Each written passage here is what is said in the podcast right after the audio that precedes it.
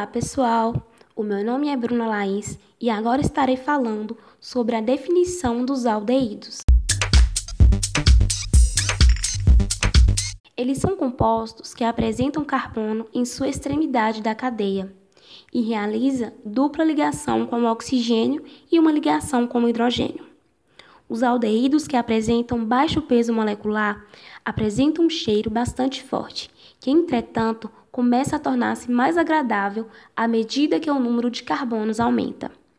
Quando apresentam maior peso molecular, entre 8 e 12 átomos de carbono, os aldeídos são bastante aplicados à indústria de cosméticos para o processo de fabricação de perfumes sintéticos.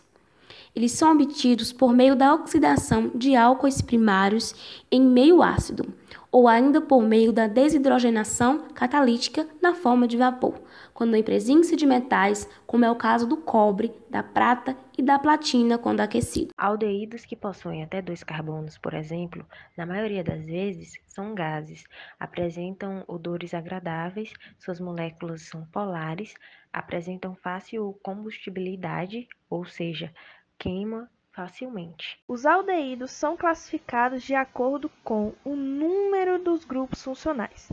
Se eles apresentarem um grupo, ou seja, CHO por molécula, se chamarão monoaldeídos. Se apresentarem dois grupos, dialdeídos, e três grupos, trialdeídos, e assim por diante. Para classificar a natureza dos radicais ligados ao grupo funcional, é simples. Se o radical ligado ao grupo CHO apresentar cadeia aberta, ele se chamará aldeído alifático. Se o radical ligado ao grupo CHO apresentar cadeia fechada, se chamará aldeído alicíclico. E se o radical ligado ao grupo CHO apresentar um anel benzênico, se chamará aldeído aromático. Os aldeídos são comumente gerados pela oxidação de álcool, e o formaldeído é produzido em larga escala pela oxidação metanol. Ele possui uma densidade menor do que a água. Aqueles mais simples são muito solúveis em água e em alguns solventes apolares, de forma geral. Os aldeídos apresentam odores penitentes e desagradáveis. aplicação dos aldeídos. Alguns dos aldeídos estão bastante presentes em nosso dia a dia. Eles são usados constantemente pelas indústrias para a fabricação de diversos produtos que usamos e, inclusive, consumimos constantemente. A aplicação dos aldeídos de maior aplicação prática é o metanol, conhecido ainda como ácido fórmico ou formaldeído. Bom, a nomenclatura dos aldeídos vai partir do prefixo mais tipo de ligação mais terminação al. A nomenclatura de aldeídos segue as mesmas regras que a das cetonas, porém, a terminação é al e não vai ser necessário numerar a posição do grupo funcional na cadeia. No caso da cetona, o oxigênio ele vai estar sendo ligado a um carbono que fica entre outros carbonos. Portanto, vai estar dentro da cadeia carbônica e não nas extremidades. Podemos dizer que os aldeídos mais simples têm sua nomenclatura determinada a partir dos ácidos carboxílicos, de forma que o composto derivado do ácido butírico, por exemplo, receba o nome de aldeído butírico.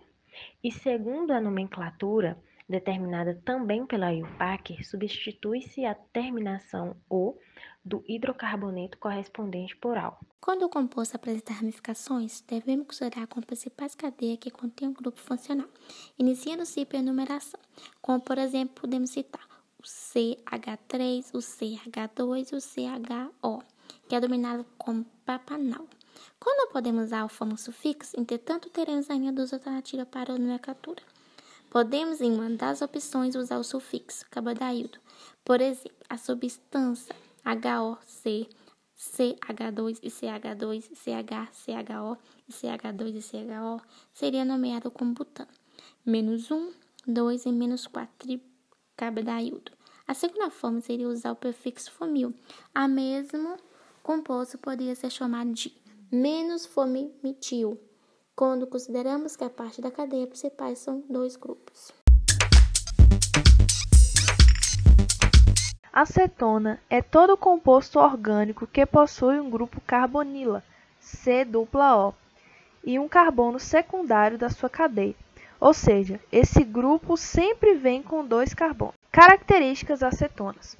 O grupo funcional cetona tem como característica principal a presença de um carbono secundário conectado por uma dupla ligação a um oxigênio.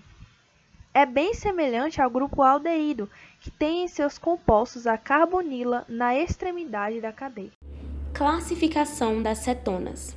As cetonas podem ser classificadas de acordo com a quantidade de carbonilas. Se há apenas um grupo carbonila na cadeia, trata-se de uma monocetona. Se há dois grupos, trata-se de uma dicetona.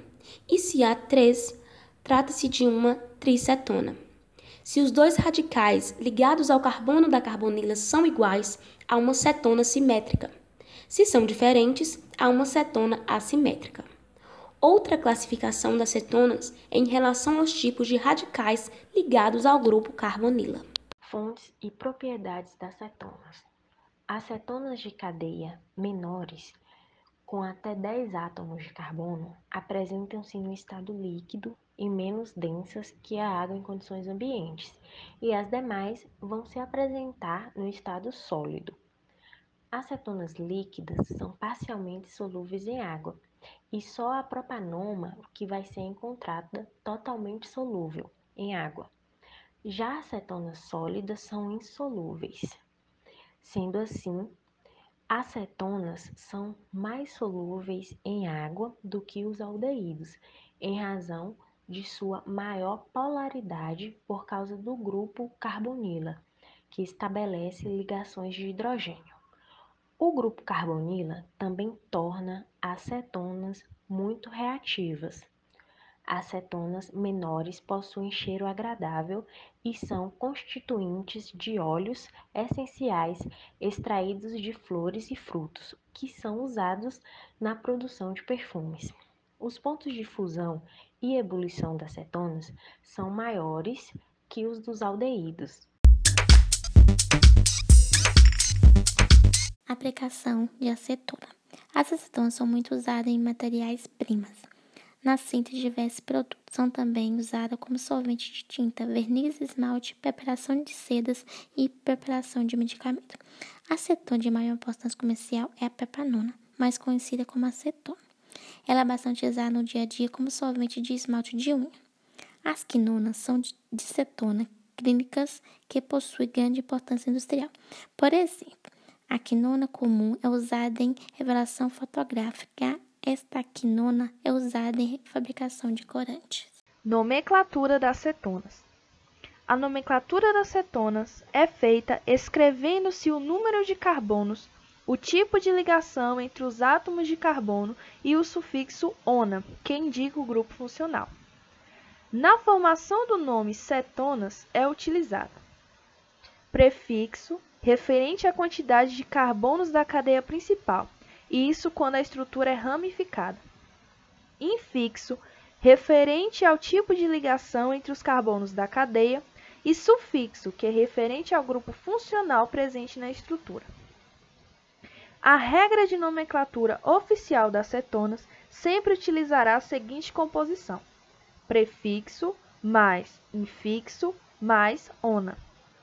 Agora, Caso a acetona seja ramificada, é fundamental determinar os seguintes aspectos. A cadeia principal, ou seja, a maior sequência possível de carbono e que apresenta o carbono da carbonila, os radicais que estão ligados à cadeia principal e numerar a cadeia carbônica sempre a partir do carbono mais próximo da carbonila. Bom, Chegamos ao final de mais um podcast. Obrigado por ter escutado até aqui. Nosso próximo podcast iremos falar sobre os ácidos carboxílicos. Não perca!